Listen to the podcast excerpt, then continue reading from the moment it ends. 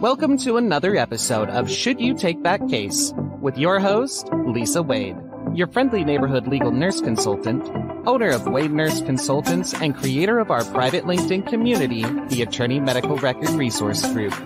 That is where we get all of our stellar attorney guests. The goal of our show is to be a resource for legal professionals who pursue medical cases by sharing their experience and insights as defense or as plaintiff attorneys. You can catch prior episodes at www.wadenurseconsultants.com slash blog, on LinkedIn and on Apple Podcasts, Spotify, Google Podcasts, and more. Now here's the host of Should You Take That Case, Lisa Wade.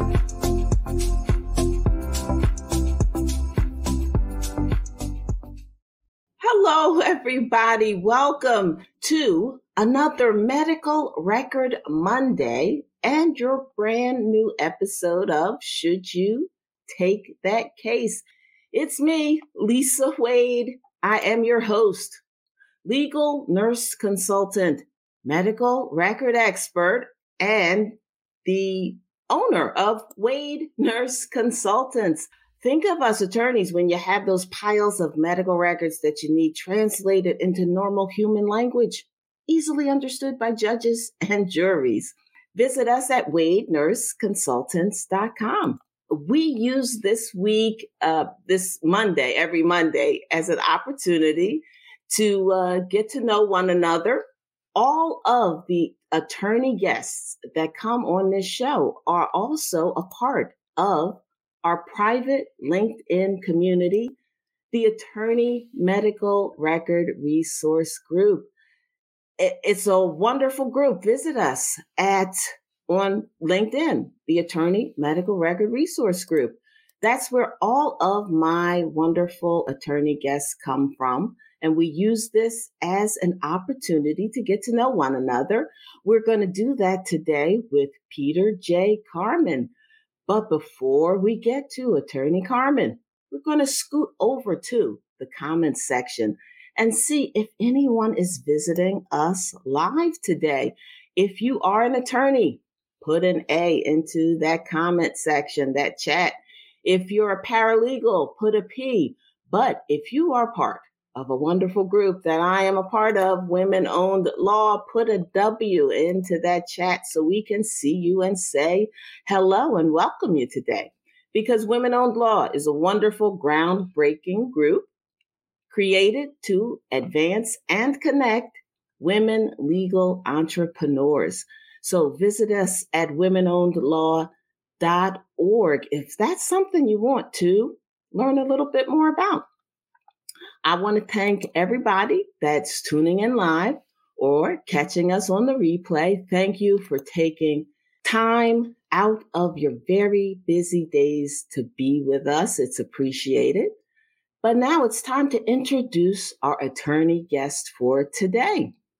Attorney Peter J. Carman is a 2001 graduate of the Columbus School of Law the Catholic University of America Evening Division. After undergraduate at UW Madison and while in law school, attorney Carman worked as a paralegal specialist and then a law clerk for the Office of Professional Responsibility, U.S. Department of Justice in Washington, D.C. Attorney Carman is a litigator focusing his practice on both the representation of individuals in personal injury and workers' comp claims and defense personal injury matters. Having opened his own solo practice in Appleton, Wisconsin in November of 2013. And now I bring to you attorney Peter Carman. There you are, Peter. Hi, Lisa. Thanks Thank you. Oh well, thanks for coming. I'm glad you're here, and you you you let me know the weather is a little gloomy and in the 40s. It is. Yep. It's all. It's pretty dark now. So usually it's 4:20 our time. By five o'clock, it's pitch dark. You know, a little depressing. That's true. well, the same thing's happening in Pennsylvania. So we're on the same page as far as that goes. Right. Well, I'm I'm going to get all of the juicy details from you about how you deal with medical records when they pop up during litigation. But first, we want to hear all about you. We want to know how did you get to be an attorney? Was it planned from infancy or was it something you just fell into? Tell us more about you. Well, you know, I, I, can honestly say that I first, first thought about being a lawyer when I was probably about five years old, and I saw the movie To Kill a Mockingbird. You know, who who wouldn't want to be that lawyer? You know, uh, kind of standing in the breach, trying to help a person who uh, not represented well in society. Um, you know, and and my my father's also a lawyer, so I had that as an example. So that kind of gave me a little bit of an inkling that that's probably what I want to do. I always like to argue. I like to talk and talk in front of people, things of that nature. And I always had a desire to help people. So that's really what led me uh, into being a lawyer. But in terms of what I do now in my practice, I, I wish I could say that was planned and a concerted effort, but it was it was more happenstance. Ah, well, you know, uh, it, it sounds like a bit of a family legacy. a little bit. a little bit. Oh, all right. I'm so glad. And um, how about the cases that you take? How do you decide? And let us know if if if a case is a good case, uh, a not so good case, or not a case at all. How do you make those decisions about what you take or don't take? Well, you know, it's both fact intensive, a little less than of what the law says about it than you might think, but then also personalities. And what I mean by that is when I represent individuals in either a personal or a work injury case, I'm going to base my decision whether to take that that case, of course, on the strength of the liability evidence. You know, as an injured person in our state, you have to be 50% or less at fault in order to get any kind of recovery. If you're 51 or more, you get barred. So I need to make that determination. Then I look at the strength of the medical evidence. You know, does the injured person have treaters um, that will relate their injuries to their uh, personal or work injury? And then finally, I kind of look at, and this is kind of in a way almost the most important thing. I look at the credibility of the injured person. Does their story make sense? You know, are they honest, trustworthy? Are they compelling? Are they sympathetic? Um, are, do our personalities mesh well? Are we going to be able to work together? Because being a solo, I need that person to carry some of their own water and, and help you push the case along. So that that's uh, you know very important. And then I usually only refer uh, a work or injury case on uh, to other lawyers if I feel I can't devote the time necessary, you know, to that particular case that, that it would deserve um, due to my caseload or other pressing cases I may have. And then also, you know, certain practice areas are difficult, uh, like medical malpractice uh, and and workers' comp. You know, um, they both have specialized rules and procedures that you need to follow, and you really should know something about that. So, like in my case, I when I did a lot more defense work, my first twelve years in practice, I did about four or five years of medical malpractice defense. And, but I never brought a medical malpractice case myself. So I'd refer that kind of case because there's a minefield of special rules that require specialized knowledge and, and time frames and things like that to properly properly represent those individuals. Hmm, okay. Well, it sounds like you try and establish a relationship with your client to right. to see if you can work together. Right. That's the most important. All right. I'm so glad that that sounds like an excellent way to do business, I think. Well, now once, you know, or while you're deciding, you know, medical records start flowing in, I'm trying to see if you have a special procedure or a special protocol to handle those records, something that makes sure that you get all of the juicy details out of there that you need to prove your case or to really look and make sure you have a case. What kind of procedure do you go through when reviewing medical records? Right. I, I, probably should have a more formalized one than, than I do. And, and if, uh, you know, finances would, would allow it, probably hiring someone like you to, to do that initial swipe to get, get, get all the records, you know, do the initial medical analysis because you're more of the medical expert than I am. Uh, but sometimes, especially when you're representing individuals, what you're going to get back in the case just doesn't allow for that kind of outlay mm. because you want to be co- cost conscious.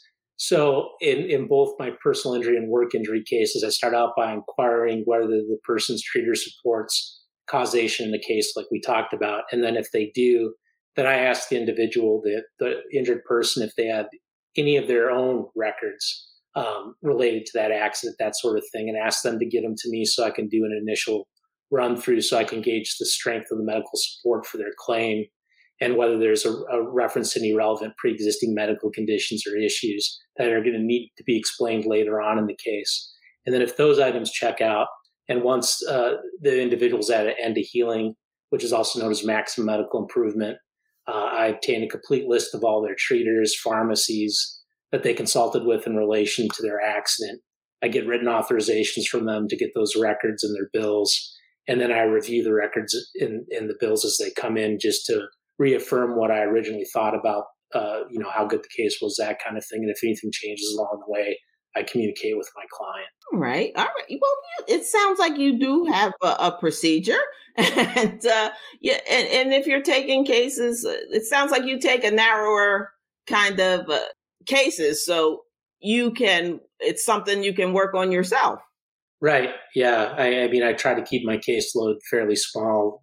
50, around 50 cases of all the different types of law I do is probably my my limit for my assistant and myself to, to do and to do well um, that sort of thing. All right. It's good to know what you can handle. All right. right. All right.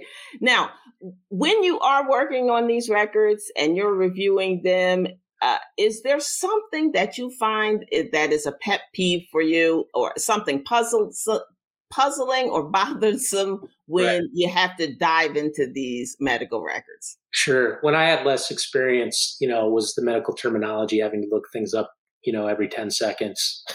or what have you. And even that's a lot easier now. You know, I've been a lawyer for 21 years. In the old days, sometimes you'd have to go to the books or whatever. Now you can pretty much Google things and get at least a base knowledge of it. So it, it was that. But now it's really having to contact multiple facilities to ensure that I have all the certified uh, records and bills um, that are going to be relevant to my client's case. And then I have to oftentimes wait 30 days or more once I send out that mm-hmm. request to get what I need. And then even then I often have to call these facilities and say like, I sent this to you, you know, 35, 40 days ago. Can I get this? And sometimes it takes another 30 days or 90 days. Um, although that's getting better now that more facilities are doing electronic records, it seems to be a quicker turnaround.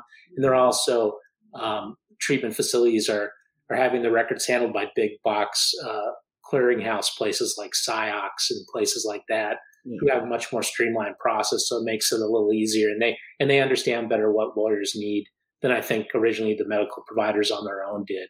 Um, but there's still that waiting game. There's still sometimes they misunderstand what you need. Um, you know, and sometimes when you get the records and bills, it's they're difficult to understand and place in logical order. You know, especially you probably see this when you get hospital records. They have all this gobbledygook, all this chart and stuff thing that could be thousands of pages. So they send you like, you know, five thousand pages of records, and and you're lucky if five hundred of them are relevant. I'm with you. I know what you mean. I know what you mean. But it's also easier for me because I know just what I'm looking for. So that, I, I, understand it, it can be uh, troublesome, definitely. So you've given a lot of good information. You've told us how you work up cases. You tell us how you uh, decide if a case is is uh, for you or if you need to refer it out. You've given wonderful information. Do you have any more advice for newbie or veteran attorneys when they have these cases that have medical issues and medical records? Do you have any more advice for them to decide if they should take those cases or pass them on? Something you haven't done yet. Right. Uh, you know, use your resources. Um, you know, talk to lawyers within your firm, other lawyers you may know that may specialize in, in areas you're thinking getting into, that kind of thing. And most lawyers are willing to answer a lot of questions in that regard because if you specialize in an area of practice like I do, you want to make sure that that people that are uh, you know coming in to do it here and there, that kind of thing, are as competent as they can be. Um, so uh, you know and and really refer on cases that are beyond your experience level or expertise to more experienced lawyers that specialize in those particular areas like we talked about with workers compensation medical malpractice cases both those areas have special rules that require specialized knowledge in order to properly represent the people that have those cases um, but again if you decide to take those cases make sure you identify mentors in those practice areas that are willing to spend time with you, the necessary time uh, to allow you to render competent and effective representation, uh, because that's what these people deserve. Um, that's what you trained to do. And if you don't do that, you know, there can be consequences in terms of your license and things of that nature. Having people that you're trying to help, you make a mistake and then they have no choice but to sue you for committing malpractice. So you, you want to avoid those situations. That sounds like good and thoughtful advice. I hope they're listening to you. Well, we are uh, at the point in our uh, show when it's time for a little Q and A.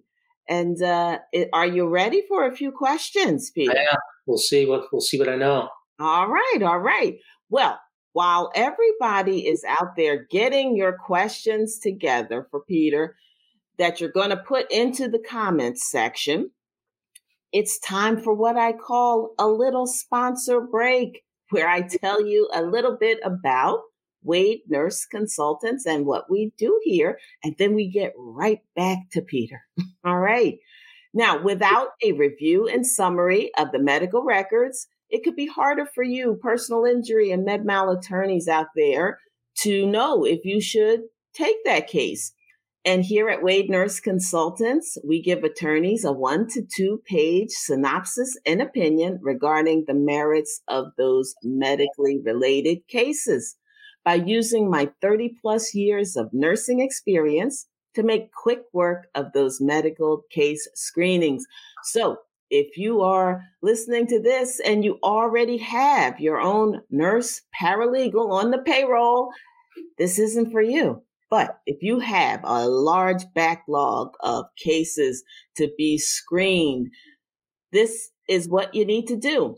Inside the description box of this YouTube channel, you will find a link to schedule a 20 minute medical record strategy call, which can help you hone an efficient, timely, and cost effective routine around your medically related cases.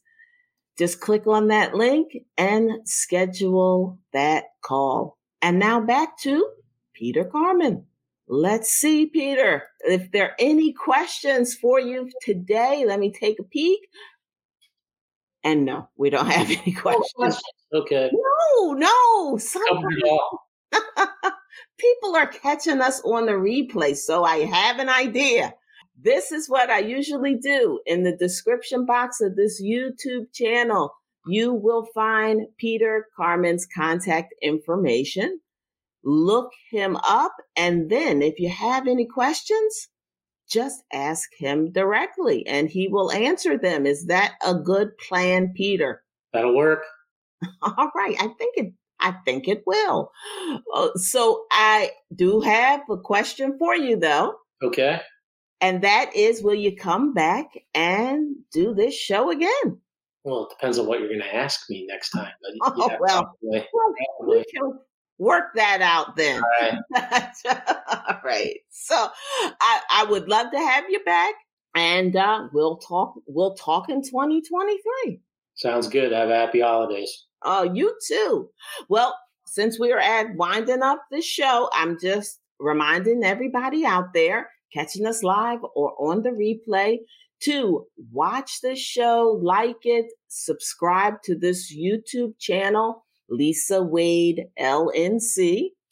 And if you have any legal nurse consulting questions, there is my email, lisa at wadenurseconsultants.com. Think of us when you have those, if you have any uh, need for any testifying expert witnesses, we locate those for you too. So now we're winding up. Catch us next week, Monday, 5.15 p.m. Eastern Standard Time for a brand new episode of Should You Take That Case? Thanks for coming. Thanks for watching and listening to another episode of Should You Take That Case with your host, Lisa Wade, your friendly neighborhood legal nurse consultant, owner of Wade Nurse Consultants, and creator of our private LinkedIn community, the Attorney Medical Record Resource Group. That is where we get all of our stellar attorney guests. The goal of our show is to be a resource for legal professionals who pursue medical cases by sharing their experiences and insights as defense or as plaintiff attorneys. You can catch prior episodes at www.wadenurseconsultants.com slash blog, on LinkedIn, and on Apple Podcasts, Spotify, Google Podcasts, and more. Thank you for subscribing to our YouTube channel and sharing this show with others.